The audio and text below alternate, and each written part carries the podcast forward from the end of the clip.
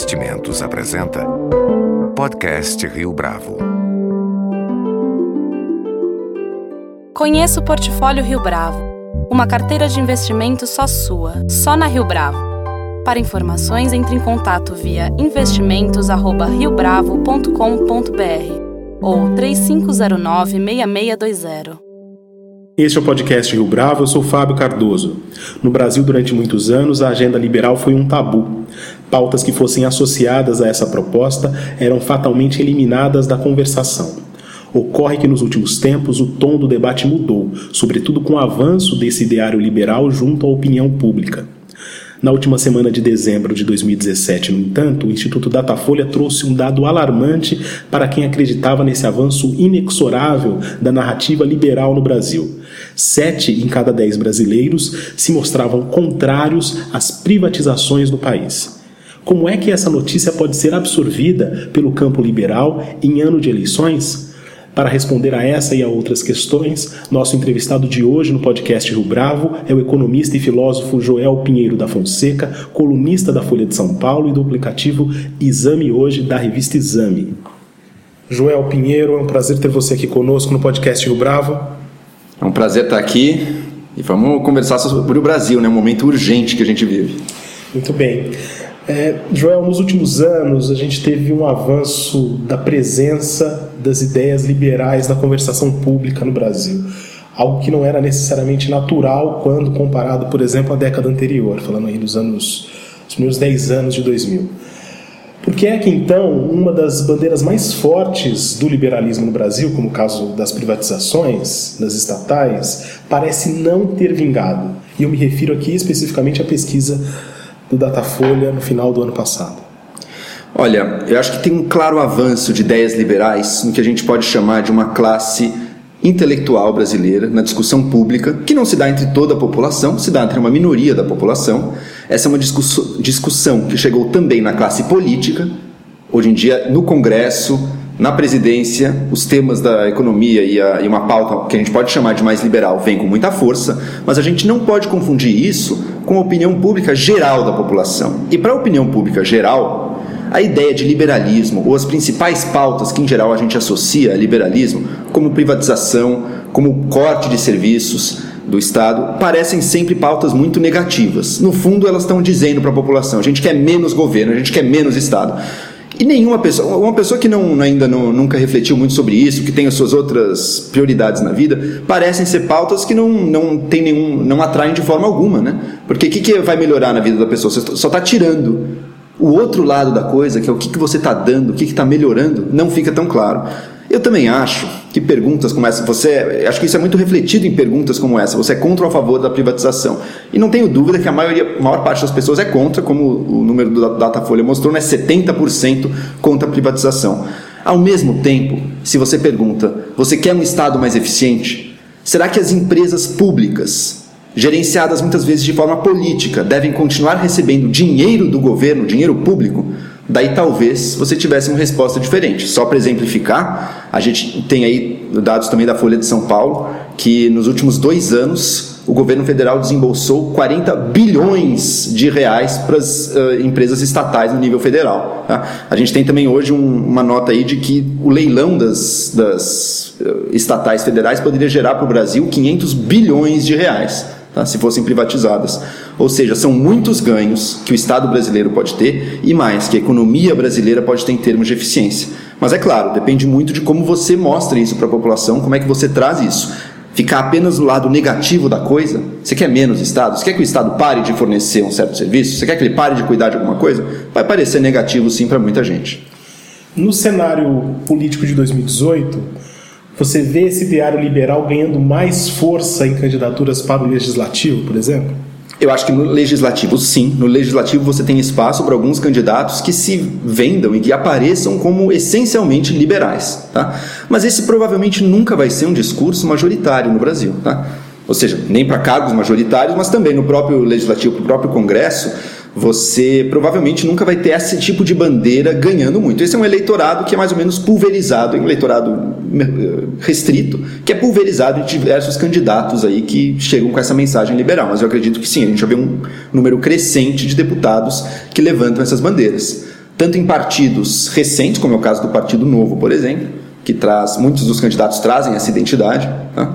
e quanto em candidatos em partidos mais tradicionais, seja, seja mais à direita, como democratas, seja alguns de centro, como do PSDB, e até em algumas candidaturas mais de esquerda, talvez esse ideário chegue um pouco, talvez mais no nível dos costumes, mas com alguma responsabilidade na questão econômica também, em partido de esquerda, talvez como a Rede ou outras opções. Acho que a gente vai ver um crescimento disso, mas a gente não vai ver uma onda, uma avalanche, um domínio da pauta da bandeira liberal. Tá? O que a gente vai ver aí sim são candidaturas, daí também majoritárias, que saibam integrar alguns elementos importantes dessa pauta, como uma gestão de Estado mais eficiente, um Estado que se foque naquilo que ele é essencial tá? e que saiba usar as forças do mercado e do capital privado também, sempre que for necessário e que reconheça a importância de fazer o ajuste fiscal, que eu acho que é uma das grandes questões que a gente vive hoje. Acho que a gente vai ter essa incorporação desses elementos, mas em bandeiras que serão maiores do que apenas a bandeira liberal. A gente vai voltar a falar dessa agenda liberal em relação às candidaturas majoritárias daqui a pouco, Joel. Mas antes eu gostaria de saber um pouco da sua leitura sobre a questão dos costumes e a agenda liberal. É, no Brasil, temas como aborto e pena de morte, eu estou me pautando de novo em cima de pesquisas recentes, a, a percepção da população brasileira ainda é bastante favorável a uma, né, que no caso da pena de morte, e contrária à outra, que é a questão do aborto. É possível estabelecer algum caminho do meio aqui para que não haja tanto choque entre esse ideário liberal na política com esse ideário liberal nos costumes? Ou isso é uma idealização muito abstrata no Brasil? É, tem gente que insiste muito nessa bandeira pura, sabe? Nesse liberalismo 100%, que vai desde aceitar adoção por famílias trans até você querer privatizar e cortar impostos e tudo. São bandeiras e pautas muito diferentes umas das outras. É claro que é possível você compor sua, o seu ideário e as suas propostas misturando e mesclando diversos tipos de, de bandeiras aí, tá? Eu, se eu fosse dizer sobre mim pessoalmente, sou bastante liberal também nos costumes, não eh, podemos discutir um milhão de questões aqui, mas me colocaria como liberal aí também. Mas às vezes eu acho que essa discussão muito presa às pautas morais, muito presa essas pautas culturais, ela pode alienar grande parte da população brasileira. Tá? Um exemplo é o aborto, tá? que é uma questão séria, sem dúvida nenhuma, é uma questão relevante, a gente jamais deve esquecer disso, e quem traz esse debate, traz essa bandeira, não deve ser ignorado ou rejeitado assim de partida, mas que do ponto de vista da população está muito distante de algo que considerem relevante ou minimamente aceitável. Tá? E política também não é lugar de fazer campanha cultural ou campanha educacional. Os tempos são tempos muito diferentes. Né? Então, uma candidatura que traga essa bandeira, ou talvez ainda uma bandeira que eu acho muito importante, que é das drogas, mas que também está muito distante das prioridades da população, você corre o risco de sabotar o bem que você poderia fazer que é um bem limitado, um bem incompleto, talvez, você não você não está trazendo toda a sua visão de mundo, mas você está sacrificando aquilo que você poderia fazer em nome de uma adesão pura, completa, todo um ideário que simplesmente não tem respaldo democrático, respaldo popular no Brasil neste momento, tá? Mas de novo, eu acho que depende muito da forma que a gente traz essas questões. Aborto não, acho que aborto é um tema intocável, acho que o político hoje em dia não tem motivo nenhum para sequer tocar nessa discussão aí ao longo da, das campanhas ou da pré-campanha ou o que seja. Os outros, eu acho que tem caminho sim para a gente descobrir, porque o aborto realmente é uma cisão, uma divisão muito séria e divisões de mundo. Outras questões eu acho que tem espaço sim para você formular discursos mais palatáveis e que tragam um aspecto mais positivo, às vezes, que é perdido nessas discussões para o grande público. Pena de morte, por exemplo, se eu não me engano, é 57% da população a favor. Aí você vê que é uma maioria, mas também não está tão distante assim de uma discussão mais equilibrada. Né? Então, quer dizer, não é que nossa, a população brasileira está sedenta por pena de morte neste momento. Tá? Eu acho também a questão das drogas, se a gente abandonar, se algumas pessoas abandonassem uma posição muito de princípios e de valores e adotassem uma postura mais pragmática, será que está funcionando isso? Será que a droga está deixando de ter o dano que ela teria?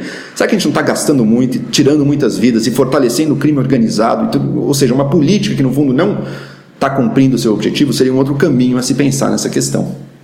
Recentemente, a ala liberal, que fazia parte do PSL, Livres, uh, abandonou esse partido por conta da chegada de Jair Bolsonaro à legenda.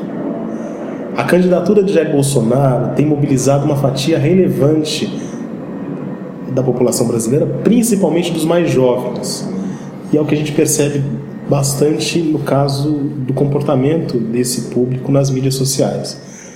como é que você é, entende o fato de que o Jair Bolsonaro conquistou uma capilaridade interessante da opinião pública a ponto de não ser mais ignorado? É, isso é, joga a favor ou joga contra essa, esse crescimento da presença liberal no cenário público? Bom, o Bolsonaro apela basicamente a duas demandas, e são demandas reais, por mais que a gente ache uma candidatura ruim, a gente tem que entender o que ela está respondendo, né? quais são as demandas a que ela atende. Ele atende a basicamente duas. O desejo claro da população brasileira para uma situação que está drástica, que está muito séria no país, que é a segurança pública. Tá? Ele está respondendo a isso. Ele tem realmente as respostas eficazes para isso? Até agora não deu nenhuma amostra disso, muito pelo contrário, da amostra de não dominar nada acerca do tema da segurança pública e como de fato vencer o crime organizado, diminuir as taxas de homicídios e tudo mais. Tá? Não tem experiência nenhuma também na área para falar sobre isso e nunca fez nada acerca desse problema no estado dele, que é o Rio de Janeiro. Tá? Mas ele traz isso, ele traz essa, ele traz essa ideia da força e da afirmação do poder dele como uma resposta ao crime organizado. Tá? E isso é um dos elementos que levam as pessoas a responderem. E o outro, e está muito ligado a esse apelo dele entre jovens, entre pessoas que acessam a internet, é porque ele simboliza uma resposta também ah, ao que seriam os excessos de movimentos, digamos, politicamente corretos, de feminismo, de pautas LGBT ou de, um, ou de movimentos racialistas muito extremados. Tá? Ele representa a resposta àquilo. Como esses movimentos dominam, de certa forma, o debate público na, entre o que a gente pode chamar de uma elite intelectual brasileira, os jornais, ah, a cultura, os filmes, ah, as redes sociais também, né, a academia, como esse discurso tem um certo tipo de discurso que eu chamo de politicamente correto, que tem dominado com muita força e que tem sido levado a cada vez mais à população, muita gente sente uma necessidade de resposta, de reação àquilo. Né? Mas não, não tem em si a coragem ou os termos para fazer esse tipo de reação. E Bolsonaro representa isso. Representa uma reação aos excessos do politicamente correto. Na minha opinião, uma reação tão ruim ou até pior do que esses excessos, porque levaria para o outro lado, daí do machismo verdadeiro, real, que é muito ruim também, sem dúvida nenhuma. Da, do punitivismo também, voltando um pouco à segurança pública contra o, o, criminoso, essa ideia de que vamos punir qualquer, de qualquer jeito, até um, informalmente até um apoio ao lado justiceiro da população brasileira e aos linchamentos, que são coisas também muito ruins e fazem muito mal à nossa sociedade. Tá? Enfim, a coisa do LGBT também, né? esse, esse medo com relação a tudo que diz respeito a essa pauta, a qual a reação é um ódio, essa voltar um ódio que existe mesmo no Brasil. Você tem pessoas homossexuais podem ser agredidas ao sair na rua e demonstrar seu afeto numa rua, numa cidade como São Paulo. Tá? Então são problemas reais ele, ao responder simbolicamente a esses problemas, traz uma reação contrária, muitas vezes violenta, que é ruim, mas em suma, ele está respondendo a duas demandas que são reais, aí, porque realmente a segurança pública está no descalabro e realmente o que essas pautas identitárias têm feito, têm falado e têm imposto no Brasil sobre a opinião pública e sobre quem pode se expressar? Eu conheço muita gente que tem medo de dar sua opinião na internet hoje em dia, né? porque realmente criou-se um clima de patrulha e de perseguição. Né? Então ele responde essas duas coisas.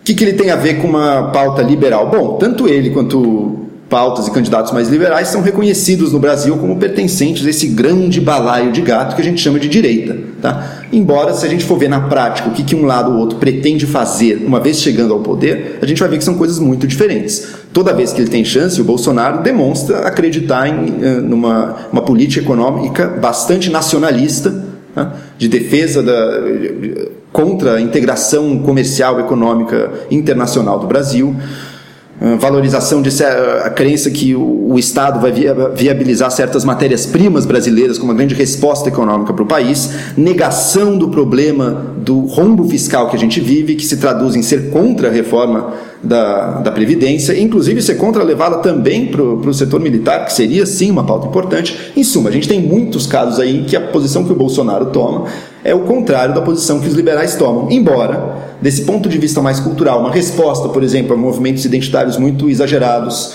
o problema da segurança pública também, nenhum desses dois é em si avesso a uma ideia e um posicionamento mais liberal de algum político. Tá? O que falta é, em geral, para os liberais, tem muito receio de se colocar de uma forma assertiva e forte. Tá? Isso muitas vezes para a população importa, né? porque a pessoa do candidato importa. Às vezes falta isso em candidaturas mais liberais, mas é uma questão de saber construir essa imagem, saber construir a imagem. Olha, temos pessoas aqui que sabem do que estão falando e vão trazer soluções e resultados de verdade para você. E não vão ficar aderindo à ladainha ou blá blá blá politicamente correto da vez. Tá? Então ele traz um pouco isso e de alguma forma estão dentro desse grande balaio de gatos. Mas, enfim, são muito, quando a gente vai olhar concretamente, são muito diferentes. E o fato dele ter abraçado uma faceta mais liberal no campo econômico, você vê aí uma tentativa de normalizar o Bolsonaro para o mercado financeiro, por exemplo? Sem dúvida nenhuma. Mas como a gente vê também nas respostas que ele dá, é uma coisa muito eclética e muito e muito voluntarista. Né? Em alguns momentos ele dava ah, sim, claro, o livre mercado é importante, mas daí você vai discutir mais especificamente coisas centrais, como já mencionada a reforma da Previdência, e a gente vê que no fundo o que está ditando ainda são as velhas ideias desse sujeito que teve uma, tem uma carreira já de quase 30 anos né, no Congresso, sem, na minha opinião, sem grandes destaques, não teve muita relevância até hoje, mas defendendo sempre interesses corporativos do Exército, por exemplo, às vezes defendendo também projetos de lei mais punitivistas, mas em geral bastante mal sucedido também em emplacar os seus, os seus projetos de lei. As eleições de 2018 têm sido bastante comparadas às eleições de 1989. Naquele ano, o candidato com a roupagem mais liberal conquistou o poder e operou mudanças que foram sentidas pela população para além dos planos econômicos. Eu me refiro aqui à abertura dos mercados. Ah, você percebe a eleição de 2018 com esse potencial também para as candidaturas majoritárias? E a gente falou algumas questões atrás sobre legislativo, me pergunto, eh, me refiro agora, aliás, especificamente à candidatura à presidência da República. Você vê essa chance? realmente a gente veio um, um, período, um momento, uma eleição similar a 89, muitos candidatos, uma eleição plural.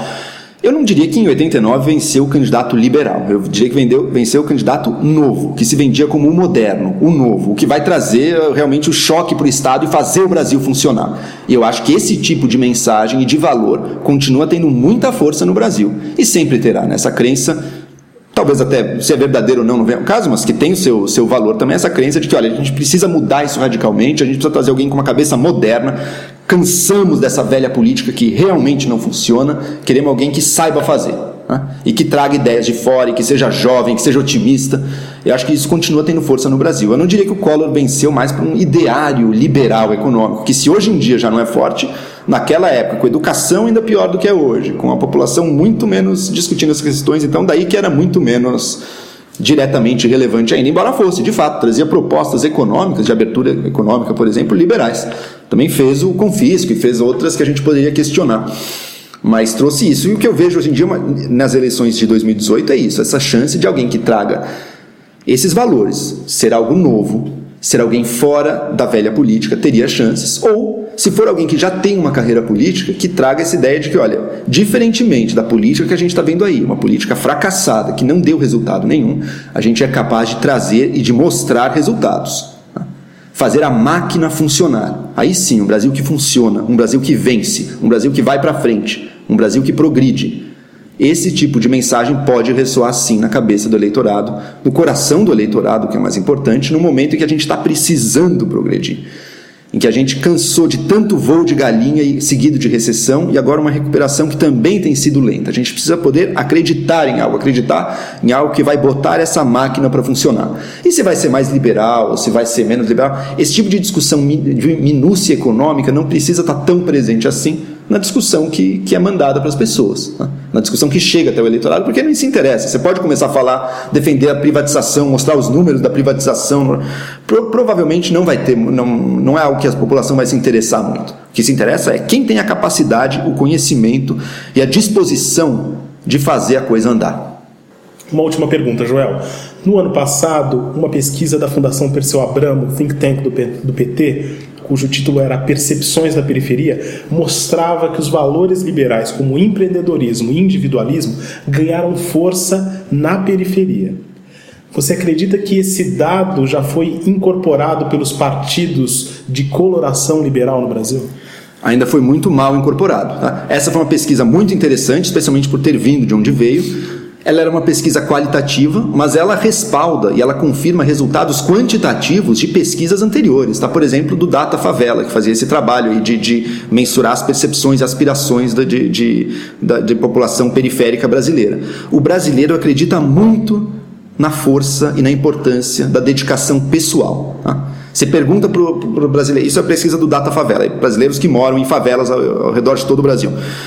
Quem são os responsáveis pela melhora na sua qualidade de vida? Bom, primeiro, houve uma melhora da qualidade de vida. São pessoas que estão ascendendo, ou pelo menos até a crise estavam ascendendo economicamente. Quem foi o responsável? Primeiro lugar, Deus.